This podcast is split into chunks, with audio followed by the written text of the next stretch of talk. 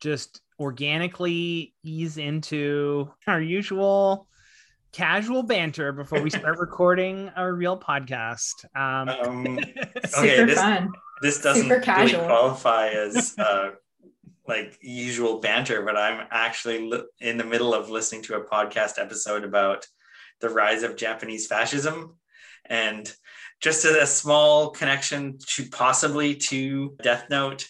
Again, I have I don't know the mind of the the writer, so this is just a random guess, but do you find it interesting that the architect of Japanese fascism was also the highest ranked student in Japan of all time when he was Whoa. Uh. maybe a coincidence, maybe not. Was Katie, this- you are a champion multitasker. I'm so impressed that you could listen to a podcast and be on a podcast at the same time. Wow. That's like multi-threaded cognitive skill. was was this behind the bastards? Yes, it was. Because I also listened to that three part episode. and I was like, wow, I kind of had an inkling of how bad things were in World War II era Japan, but like that episode really fleshed out a lot more insights uh, into just how bad it was. yeah, yeah, nothing good comes from fascism. And, also it was like also the the reconstruction era too, like that that that guy still had a position of power after the war ended. Uh-huh. The Americans were like, yeah, sure, that guy can be in charge of stuff, whatever. Ugh, I'm not at that part yet, so hooray. Oh, sorry. Spoilers. Spoilers. The Americans put a, someone of questionable moral character in charge of stuff after a war. Okay. we, On that exciting, um, cheerful note, uh, welcome to Trade Waiters.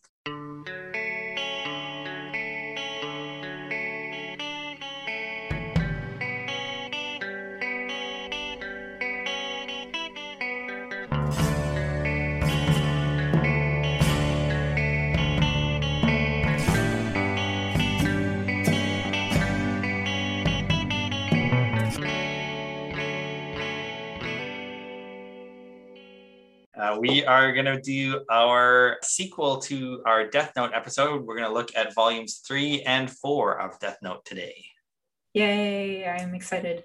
I'm I, I did a quick reread this morning and yeah, I'm like I'm really glad we decided to do four books of this because I think I think whoever said this, we were talking about them, that like you really got to get up to Misa for this Well, to Death Note really feel like something, I think. Yeah. Uh-huh. Uh-huh. yeah, I well, so I was gonna say I appreciate you both indulging me in the next two volumes because that was I was think I was the one that had said like I, it seems like we're we need to keep going, and I had read ahead because uh, some a friend of mine who's a big fan of Death Note that was that was what they had said. is Oh, like okay.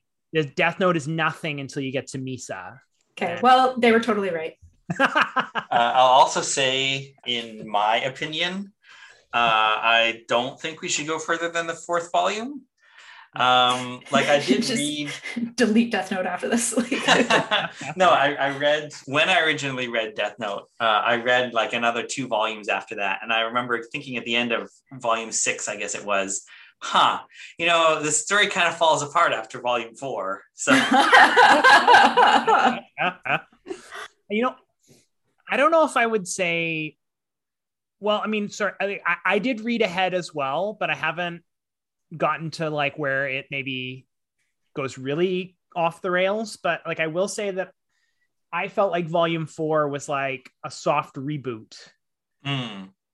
Like, it, it felt to me like the creators sort of were started out with like, okay, we're gonna have this cat and mouse game between L and Light, and it's going to be about the two of them and w- when are they going to meet and how are they going to discover each other. And then they played that out, and we're just like, okay, um, we still have to make like eight more volumes. So, uh, uh what if, uh, like, uh, memory reboot, memory reset? There we go. Like,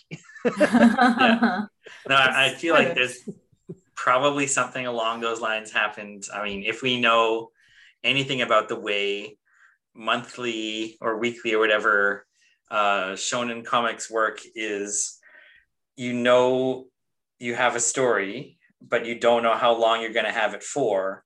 So the smart way to do it is to write a beginning and write an end and then drag for the middle and then wrap it up really fast when you're going to get canceled.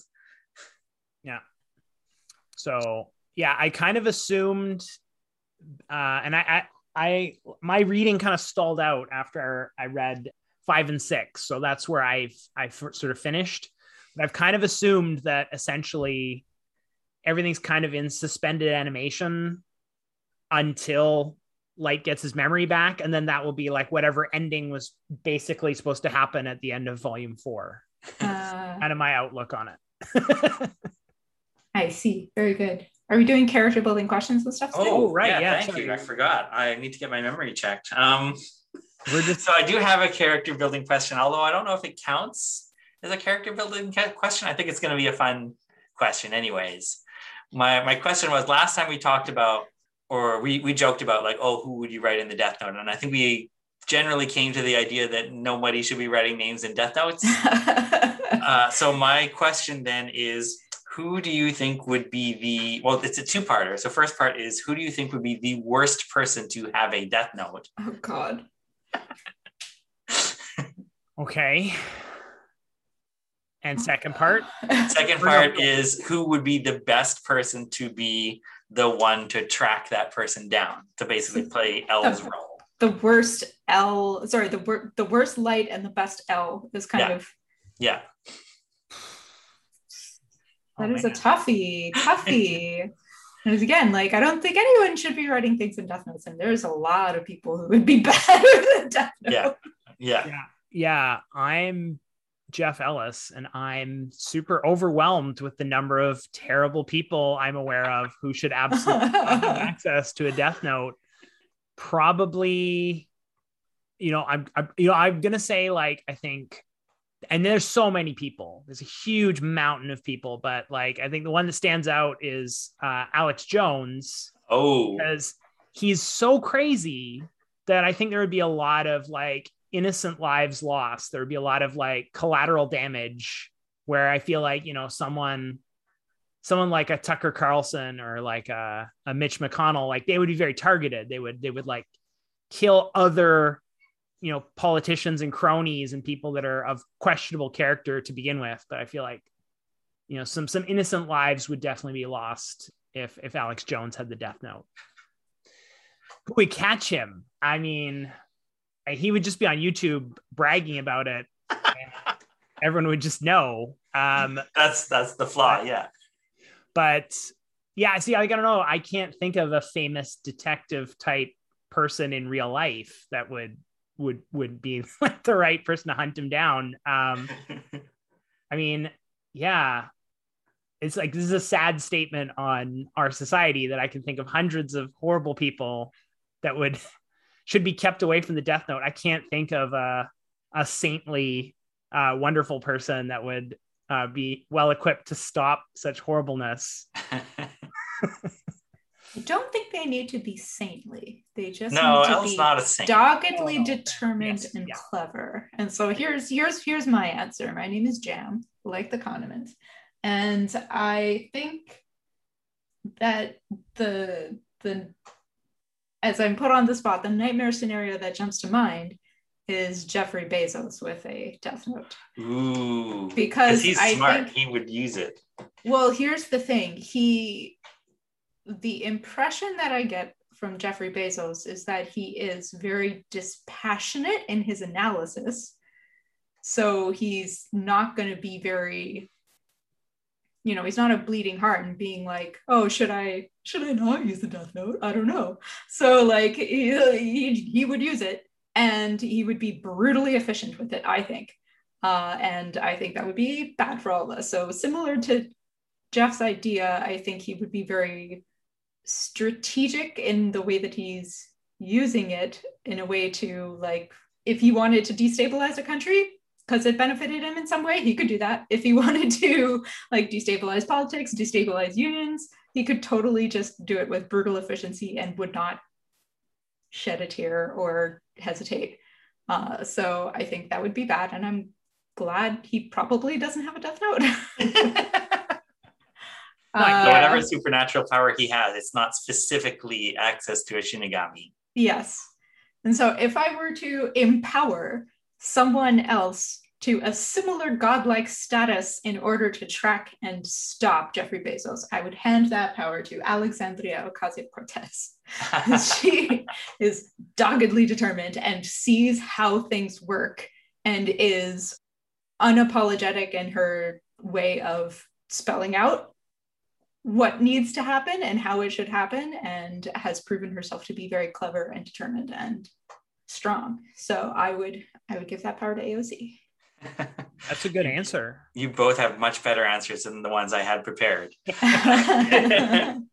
um, my original uh, person who I don't want to have a death note, I, I was thinking of like a, uh, a a state leader, someone like maybe Assad, who's like already like a very dangerous person, but like would be more dangerous with more power. But uh, I think I'm going to change my answer uh, based on what Jam said, and instead I'm going to say Mark Zuckerberg.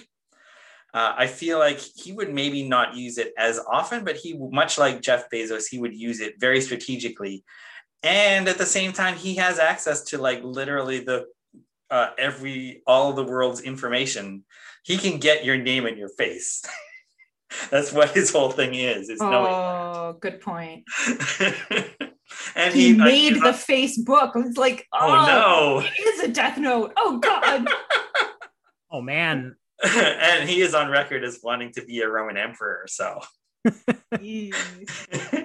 and as for people to uh, catch him, uh, I was thinking maybe an Edward Snowden, who is good at uh, being in hiding and uh, finding out information. ooh i like that Oh yeah, Snowden. That's a good call. You guys have good. Yeah, I don't know. I need to get a little more hopeful because uh, you guys thought reminded me there's are there are a couple good folks. Uh, Oh yeah, no, the the, the people who are most like L are uh, like L, not likely to be well known. Yeah. I was just looking at the publishing date for Death Note and it's like 2003. So where was where was Facebook at in 2003? Like were people Uh, like just getting, there was yeah it was just starting were people just getting bitten by zombies back then? And like no it was like it was in the myspace facebook transition so Oh, okay. So around it's around 2002 2003 right. is Hmm. when because that's just when i was starting university and that like facebook Right. started as a universities only thing Right. so you had to have i remember it being a big deal uh, my original facebook login was my ubc email address login because at the time that was the only way you could get into one okay. so i think yeah it was just starting so yeah, okay. Yeah. Because I'm just like have I'm one. trying to- I'm thinking of what a game changer that the existence of Facebook would be to the story. Like it's sort of Mm. like it feels like when people talk about oh this movie wouldn't work if people had cell phones. I feel like Death Note wouldn't work with Facebook because like light could just be like Facebook, Death Note, and just putting them together and it's Mhm. like picking people up. I got your face and your name. Like like I will say to the author's credit, uh, they do use the technology that existed in 2003 very effectively. Yeah. Like there's the key scene where Misa uh, has seen L, and all Light has to do is text her so that she can let him know L's name, and then they can get rid of L. Uh, and then in that split moment, it doesn't work out because um, L has like nicked her phone. But I mean, they're they're obviously using the cell phone technology that they have yes. to its greatest extent, which not all stories bother to do.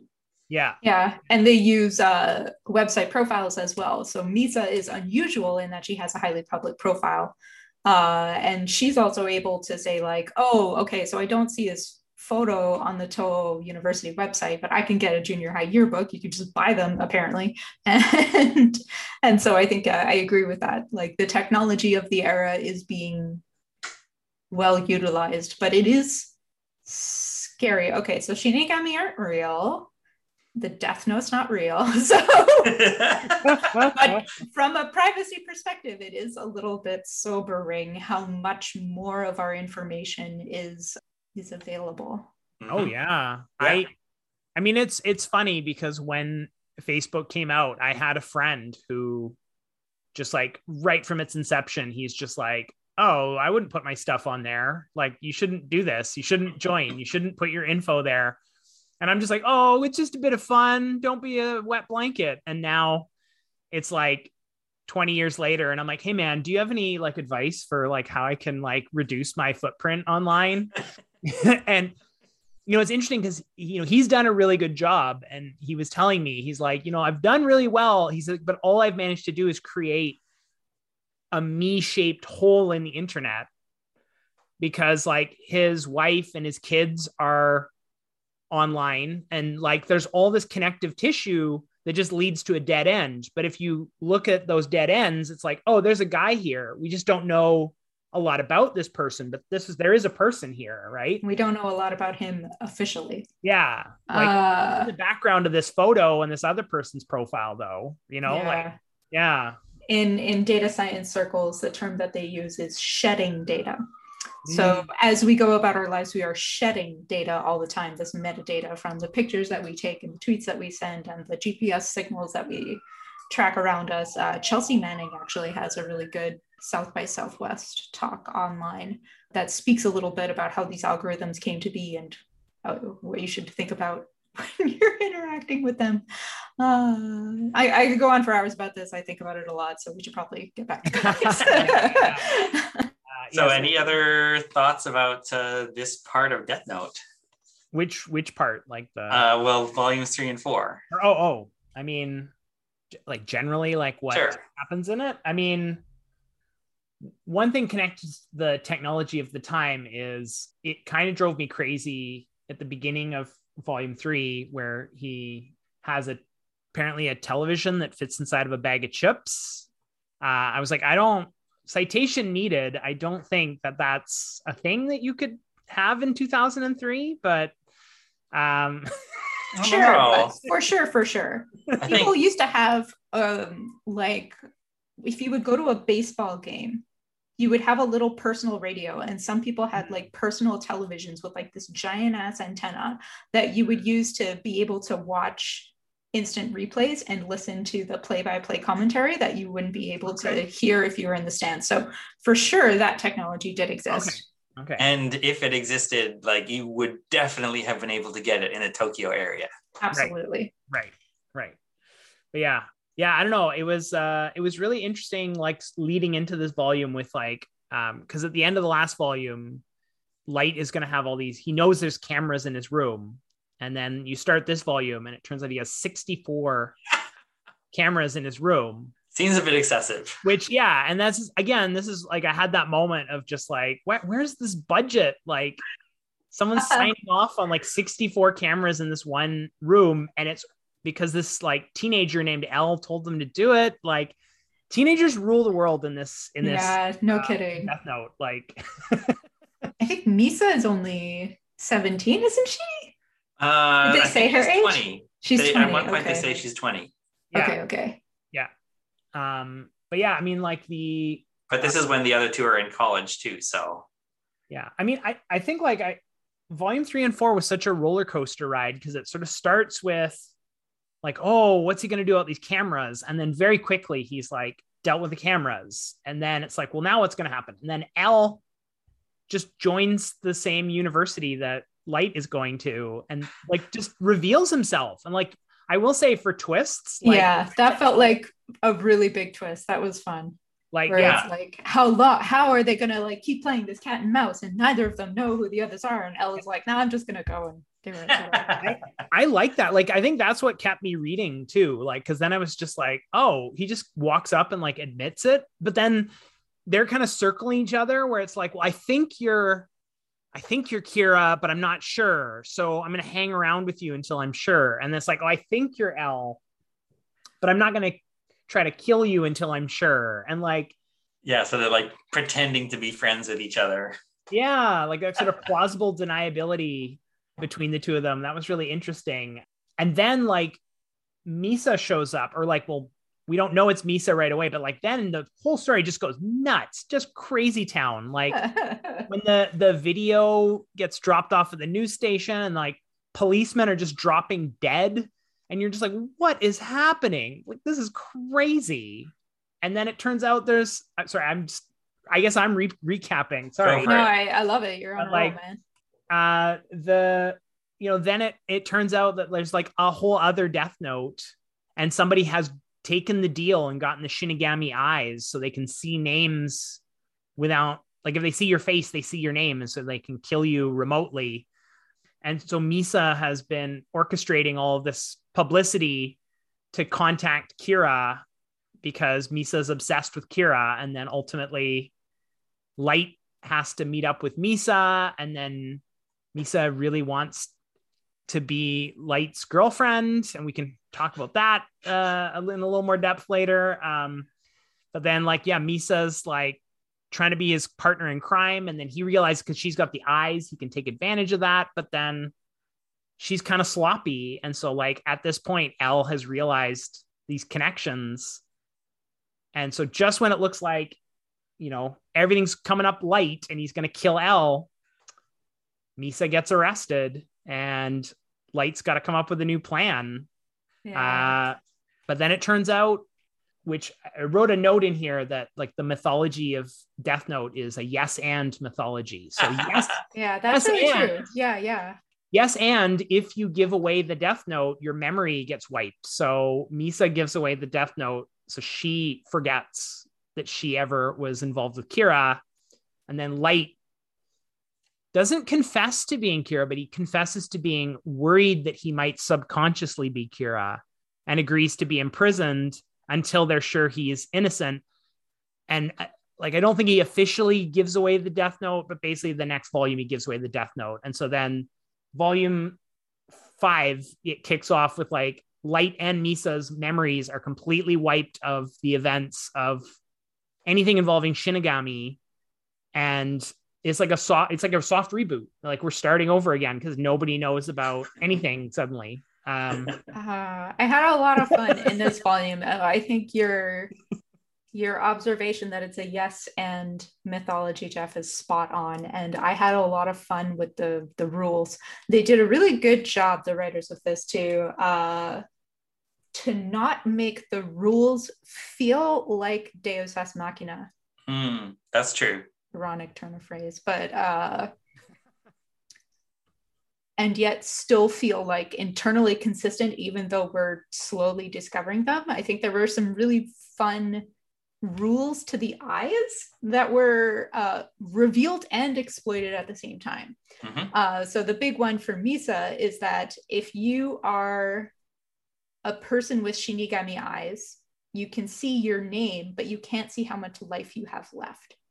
And this is apparently true of all Death Note users. And so she very cleverly decides to use that power to spot Light Yagami in a crowd because she could see his name, but not his age, or sorry, not his time of death. I don't know how many time, how much time he has left. amount of years Uh, got before he dies i think Yeah, but she can see that for everyone else, and so it's it's revealed and utilized in the same moment, and it's uh, uh it's really fun.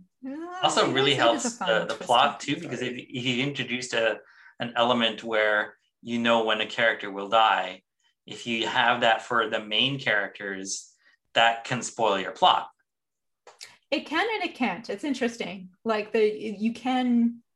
I we were just talking. I was uh, brushing up on some older pages of Oh Human Star, and there's a plot point around when one of the characters is known to have died, but the reader doesn't yet know right uh, how this character died. It wasn't like revealed in the narrative, and so that date, as it creeps closer, it kind of like it builds suspense. Hmm. Uh, we're not talking about that today. I was just like literally reading it today. So it not necessarily is what I will say about that. Not Uh-huh. necessarily, but you're right. The way that it was chosen to be incorporated in this plot was very, very interesting.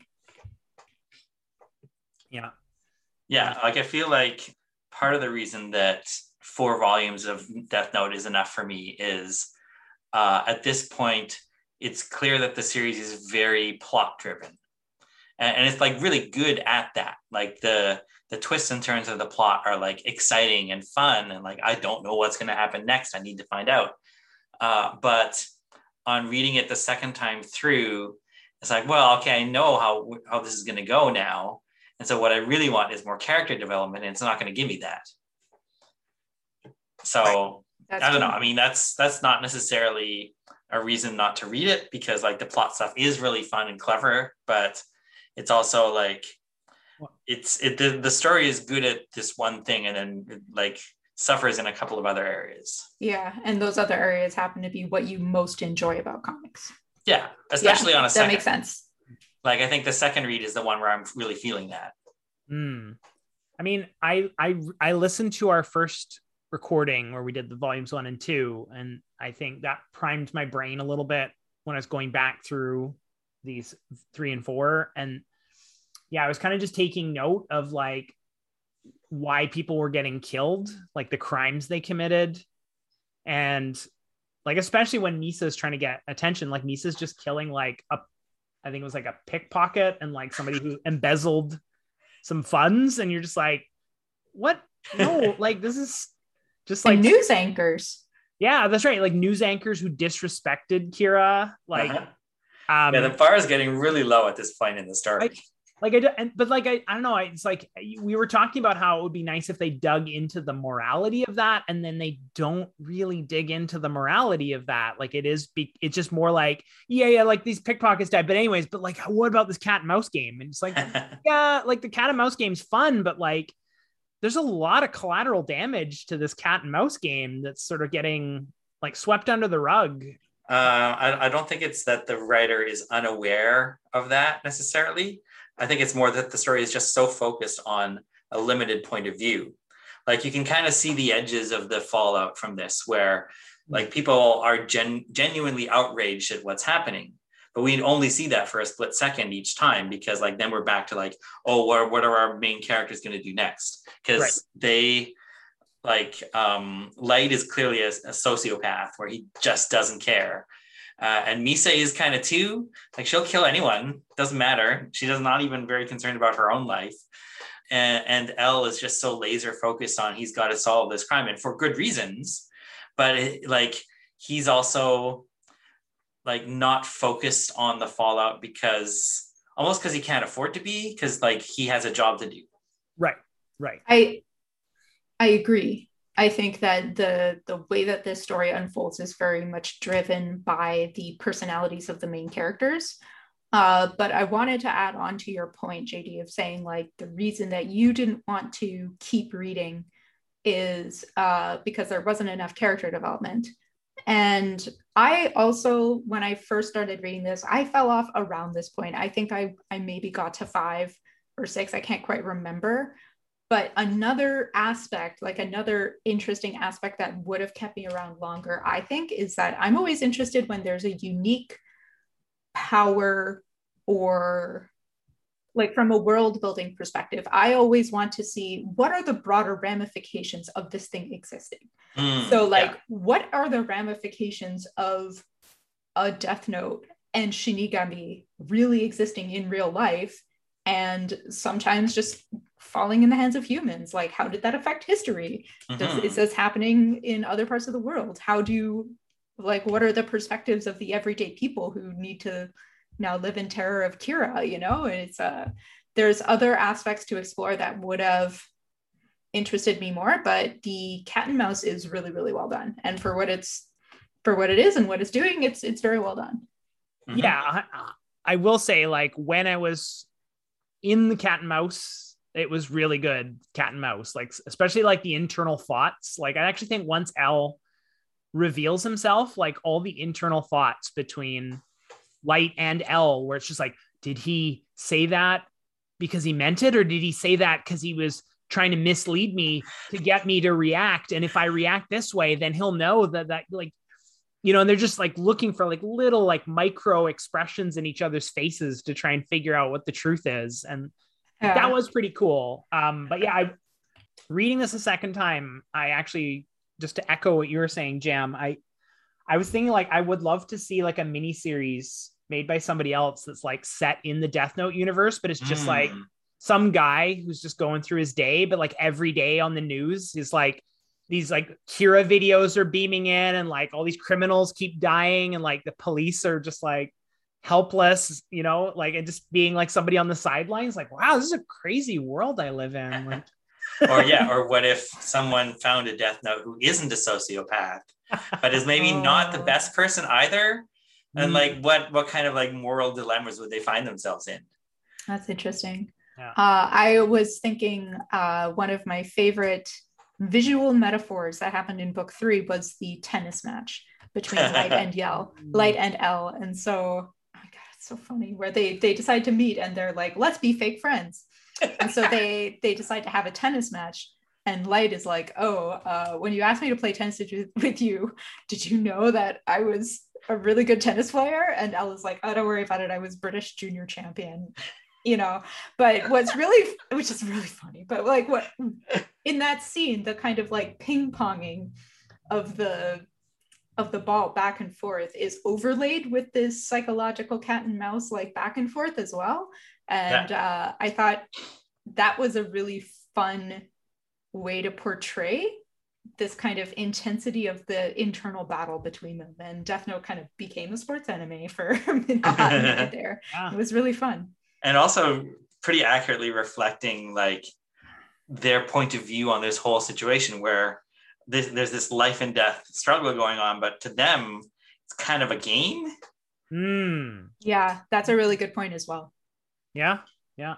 and, and some great body language like l despite doing like this physical activity still very much looks like himself with his weird posture I love L. I love the way he just interacts with the world. I love when he stands up at the podium and he holds out the paper that he's reading as if it was a wet napkin.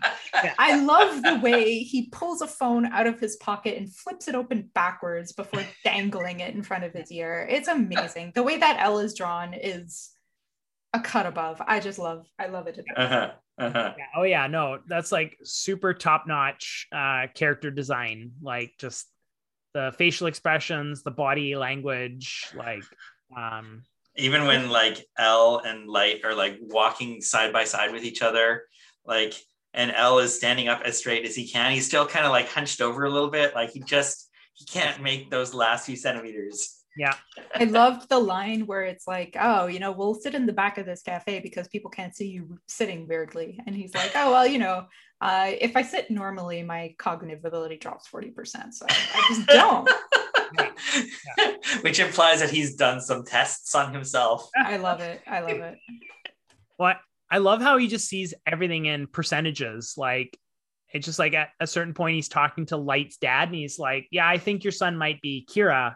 And then the dad freaks out, obviously. And then it's like, "Well, don't worry, I'm only three percent. I only think three percent. There's a three percent chance." Yeah. And And, then he's always like revising it up and Yeah. down. Yeah. after he interacts with light he's like i think maybe it's a 5% chance and then like later light does something and it's like um it's a 2% chance you know like yeah, which is like that's kind of the stereotype of what people think smart people will talk like. But it also suits him so well that I'm not I'm not gonna call the author on that. oh no no no that was great that was great um last episode we talked a little bit about and you you sort of led into it here but the sort of fascist overtones of death note and i think i really felt that in the kind of like end of the the third book when like the video gets sent to the news station and it's just like you will play this video or we will kill the president of your network. And you know like they so then they play the video and it's just like okay this is the police you're going to work with me or i'm going to start killing you. And like Uh-huh. this person made me unhappy and i'm killing them and like nobody else should talk bad about kira or they're going to die. And it was like the yeah it just it really the fascism it, it was getting real fashy there uh in that that chapter Yeah. Um, and the fact that the book is uncritical of that, I think Yeah. is a is a a problem. I don't know. Uh I don't yeah, I think it's it's uncritical in that it doesn't spend time criticizing it, but I think it is accurate in its depiction of like if this was a thing, yeah, it would end up being pretty fashy. yeah, This is okay. exactly That how it makes would sense. play out. Yeah. Yeah. Um, and then like I don't know, and then of course like Light is just this super like golden boy, perfect male power fantasy in all aspects. Like all He's the women, all the women want to date him. He has multiple girlfriends. Like Misa's like falls in love with him instantly after meeting him. Um, you can probably hear some of the disdain in my voice. Uh, I don't know. So it's interesting. I think I, I we mentioned this last episode. My memory's pretty bad, but I think we talked a little bit about how unrealistic it would be for L to be a teenager, and uh, how if this character did exist and he was as weird as he was, then having this kind of career would suit him, where he's you know very much behind the scenes. And what struck me reading this is that one of the key differences, even though they are very cat and mouse and their intellect is very high, uh, is that L either can't or won't mask to conform with uh, societal expectations. And l is, or sorry, Light is amazing at it. Mhm. L is like, uh, it excels at being whatever people are expecting him to be. Right. That's a good point. And I was actually I made a note reading like books three and four is there was a couple moments with light where like the mask slipped off. Yeah. And, yeah. like he's a terrible person. Awful.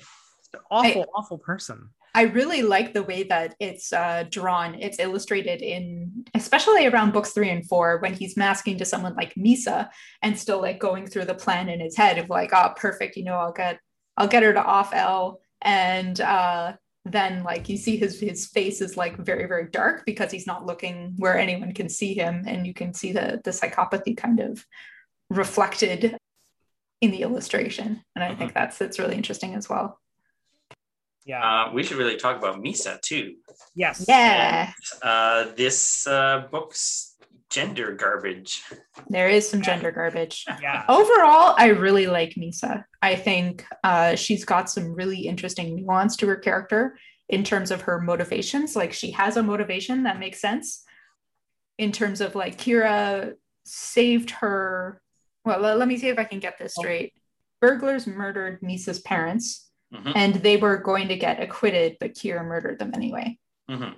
Uh, and so she feels that she owes a debt to Kira. And I think that's a really strong motivation. I really like her character where she is, you know, she kind of plays, it's it's an it's another kind of way of social masking, right? You know, she kind of plays this ditzy character uh, who's a model and is like, oh, I'm just small and cute, but she's smarter and, you know, more sociopathic than she lets on. Uh, I love her whole goth, cute goth aesthetic. I think it's really fun. Uh, so there's a lot that I like about Misa. Yeah. Yeah. No, I think like the the problem isn't Misa so much as that she's the only female character in the whole series that has any depth at all, and Yeah. a lot of what is her deal fits very closely with gender norms. That's true. Like if the fact that more her characters, then she would make more sense.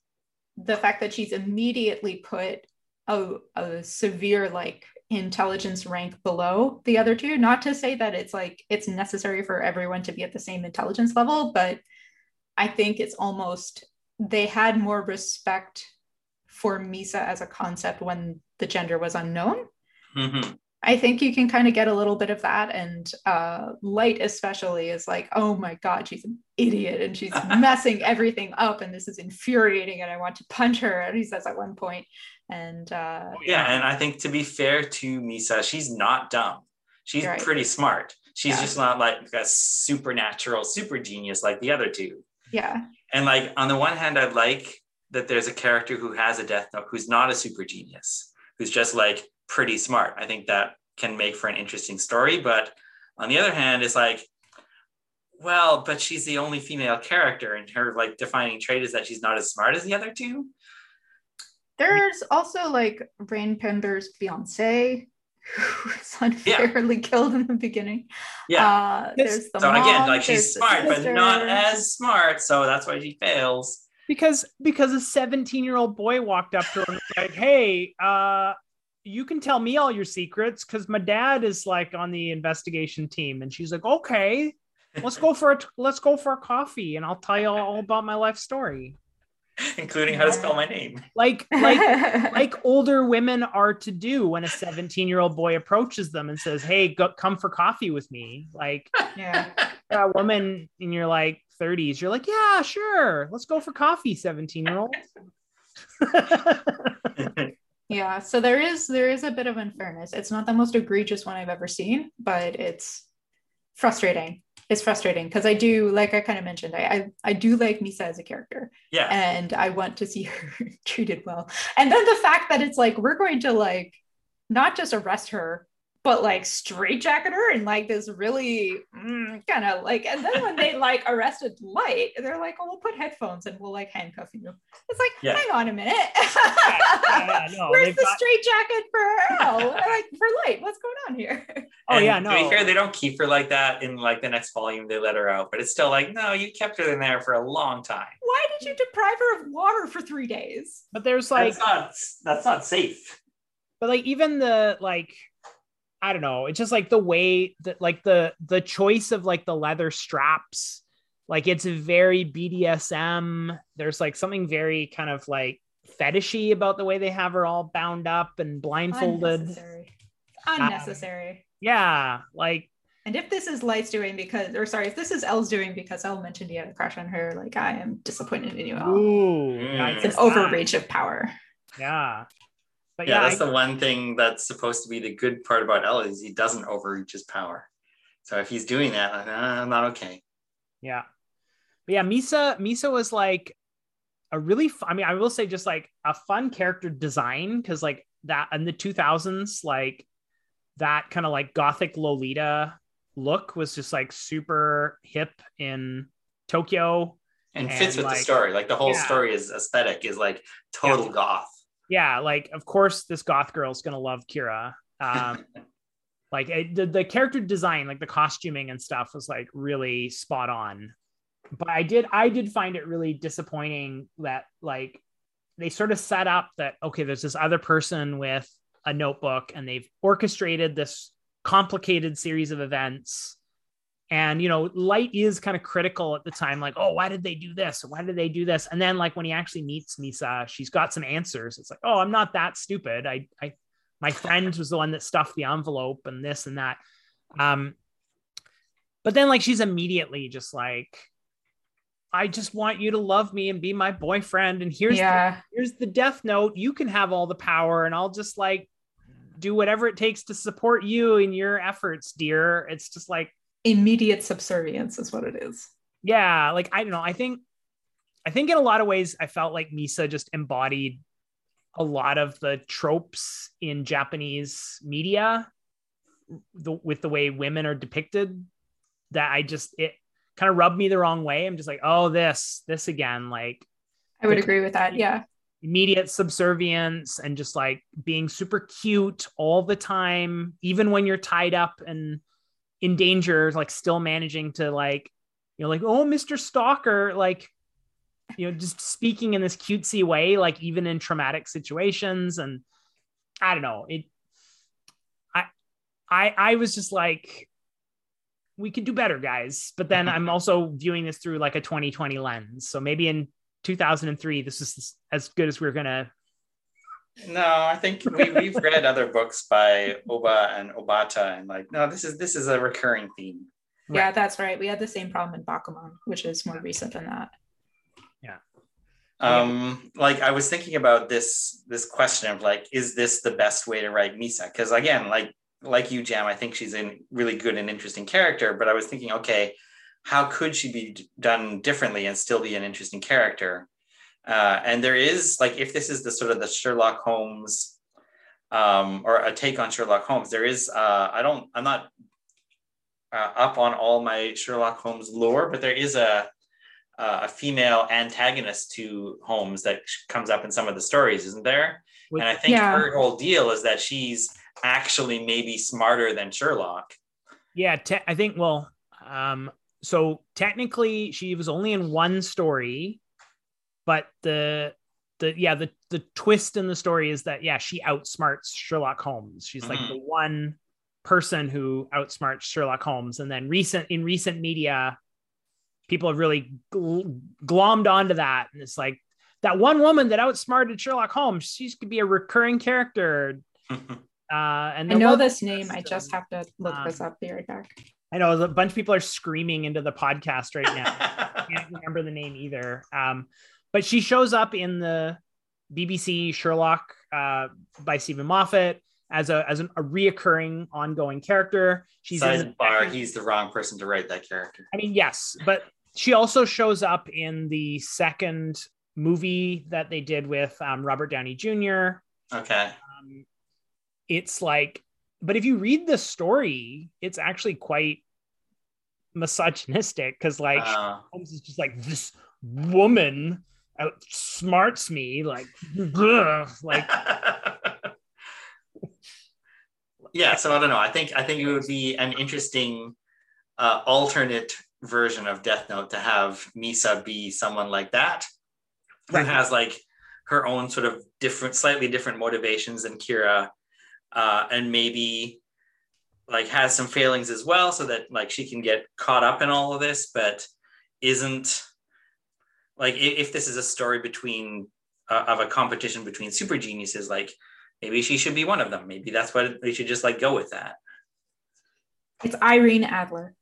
Okay, that's it. Yeah. I just also looked it up, so there you go. Um, yeah, Irene Adler. But yeah, I mean, you know, it's true though. Like I think that, um, especially because, like, I don't know, I I sort of felt like when this sort of other person with a notebook gets introduced, it kind of unsettles Light and his plans, and so yeah, this idea of like this kind of like goth girl showing up and like with her own agenda and like kind of outwitting L and Light would be like a really interesting take. Because we've been following Light and his plans, and then to suddenly have like that agenda subverted by somebody else, like that would be really interesting. hmm Interesting. Yeah, and a lot of Light's problems are because there's this other person there who has a death note. Like he he almost like even though she is she's like simultaneously how he almost wins, but also how he almost loses. And like that that really Yeah. sort of keeps it interesting. yeah. The yeah, I mean, I will say I'll give it up for like book four. It's like the the end of book four is pretty amazing. Just the way that like all the puzzle pieces are coming into position. Misa's Shinigami agrees to kill L for him. And then out of nowhere, Misa just shows up when he's talking to L. And so she sees L and knows what his name is. And he's just like, all as you were saying earlier, it's like he all I have to do is text her and get the name, and then that's gonna be it. And you're just like, holy shit, like L's gonna die. And then he calls her, and then out of nowhere, L pulls the phone out of his pocket in like the ultimate, ultimate twist, right? Is he stole her phone. And and it's like, oh yeah, I've already arrested her. And she's like in a straitjacket with BDSM straps and like For no reason. Don't ask questions. and also at that point, that pretty much gives away that Light is Kira. Like I know L is kind of like, oh well, I need proof. I need proof because like that's he he needs to event. His goal eventually is to arrest Light and bring him to the cops. So like he needs to have enough evidence and like all the supernatural stuff going on. It can't just be his like, oh, it's like sixty percent sure. Like that's not going to cut it. But yeah, no, I mean at that point, it, like he he must surely know that it's light. Like it's there's no one else on the suspect list. yeah, I I, I was I was kind of disappointed that like L sort of still had the shadow of doubt. Like I really felt like at that moment it should have just been like, okay, this is it. I see you.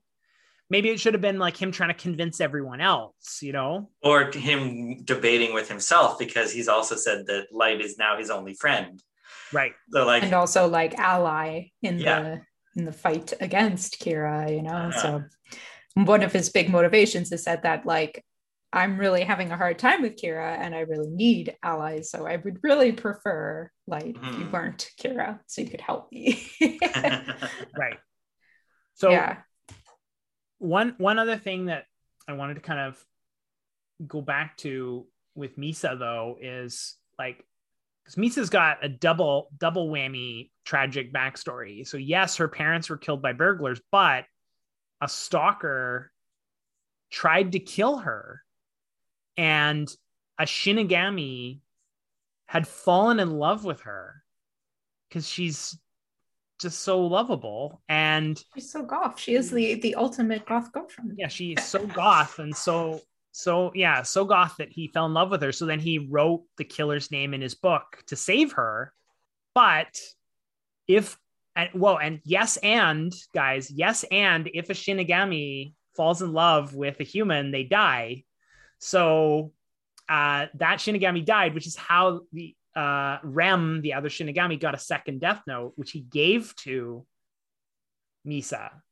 It's it's really handy to have these Shinigami hanging around to gradually uh, let out this extra information, but only at their own pace. Yeah, yeah. And Yeah. I mean that both sarcastically and also no, it really does help the story to have that. Yeah. Yeah. having the Shinigami is like usually kind of an ambivalent force. So Rem is interesting in that, uh, as Light mentions, uh, Rem is very clearly on Misa's side, having basically fallen in love with her as well. Mhm. Uh, and so it's a very different dynamic dynamic than we see between Light and Ryuk, yeah. because Ryuk doesn't care about Light at all, and he will go out of his way to make life like a little bit more challenging to amuse himself. So it is it is fun to see The- the different dynamics with the Shinigami. Yeah, for sure. the contrast between Rem and Ryuk was like pretty great because yeah, you, like Rem is just like I will die for this woman. Like you cannot, nothing, not a hair on her head can be harmed. And Light's just like, all right, well if you don't want her harmed, then I need you to kill L. And he's like, well, okay, I guess I can do that then. and like great character designs too. Like all of the Yes. Shinigami just have Yes. really A plus character designs. Yes. All right, Really we fun. are basically out of time. Any final Death Note thoughts? Yes, I have one from a graphic novel writing perspective. The amount of ground and plot they were able to cover in four books is amazingly impressive. Like these are very four very very tight books. And uh, although we've had some critiques in the way that characters are written and you know things that we would have preferred be focused on from a writing perspective this is like a masterclass in manga so like yeah worth reading from uh, a comics investigation perspective, in my opinion. Yeah. No, I, you know what? I mean, I'm sorry. I've been, I feel like I've been extra harsh on this book, uh, this episode. No, it's fair. That's your role. That's what you're Yeah. here for. yeah, Yeah, no, no. Your your critiques have all been very fair. Yeah. I've been I've been kind of punchy, but um, but like I would say like I, we're we're reviewing this because I read ahead, and I read ahead because I was so compelled by the first two, and I didn't stop after this. Like I'm probably gonna start reading volume six, seven soon. So like yeah, like there is something to be said about the way this is written that it does hold you and keeps you reading, and it's actually I feel like it's almost like on the the reread is where like the cracks you start to Hmm. notice the cracks where like in the moment of just like oh god what happens next like you're, Yeah. you're skipping over the cracks and then like it's like if you review it for a podcast you're suddenly like well that doesn't make a lot of sense That's a really it is good it point, is a page turner. Yeah. yeah like, i remember the first time i read this i could not put it down because as like in the first two uh the end of the second volume i think it was where they're he's like doing the cat and mouse with the fbi i was like i need to know i just have to keep reading like you you know when you get that point in a graphic novel where you're, you're reading so fast you don't notice the page turns like that's that's what it was so Yeah. i mean it's it's a lot of fun I had an, the same experience. So I read this in about 2003, and my initial experience of reading it was a like mind blown about the concept of a death note. Oh my god! Like so, 2000 2003 jam really enjoyed it.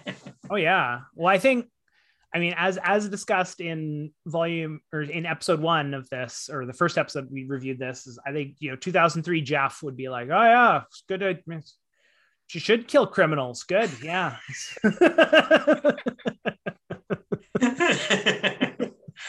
Uh okay.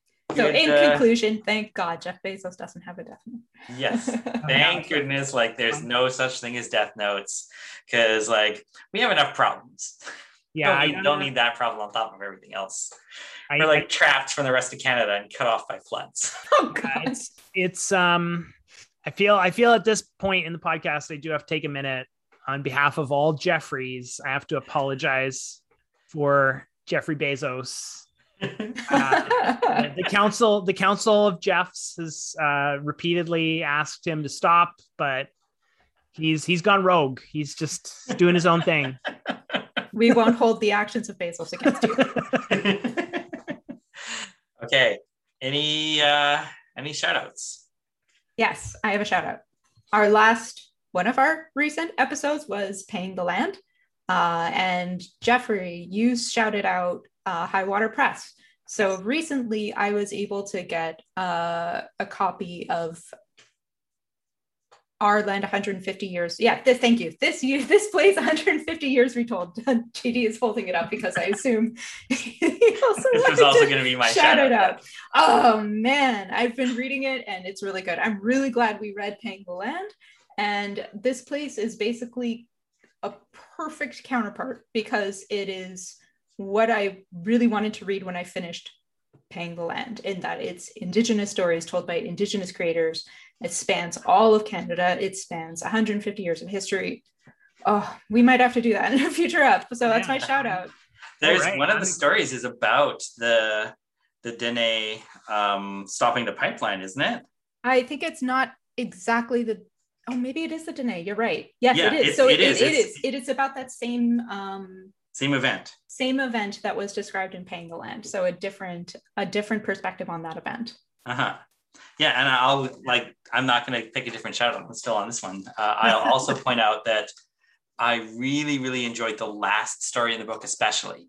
It's a it's a science fiction story and it's written by I'm pretty sure it's written by one of the people who does the um Métis in Space podcast, which is also good. Uh, and it's just like such a good story. Like I want a whole graphic novel of just that story. Oh, Yeah. Okay, I look forward to it.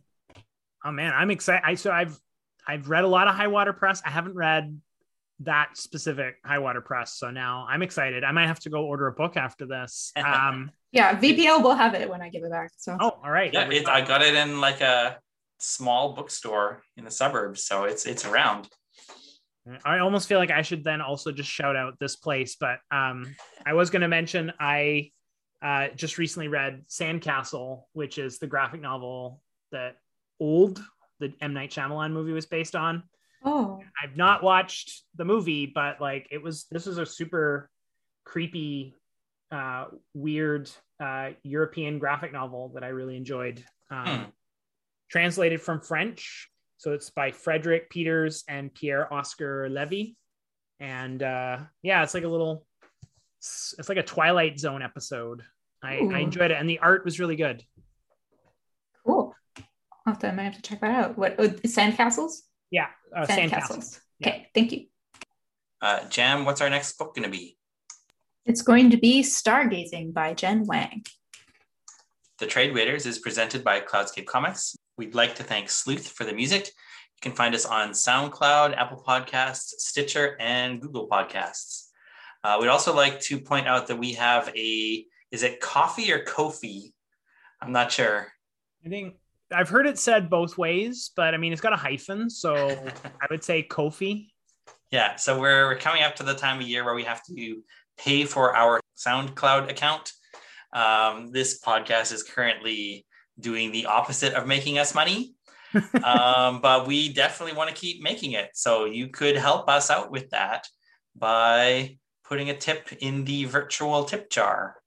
Yeah, so you can go to uh, ko-fi.com slash trade waiters, and that should take you to our donation page. Uh, I also have a link uh, the to the the Kofi on our Tumblr page at the bottom of every post and on the bottom of every post on the Cloudscape website. It Um, that link is not on SoundCloud or iTunes or anything else because they won't let us post links. I it should also be I'll double check, but it should also be on our Facebook page. Okay. Page. Yeah. Okay, and thank you so much, everyone, for listening. We love putting together this podcast. Yeah, thanks, guys.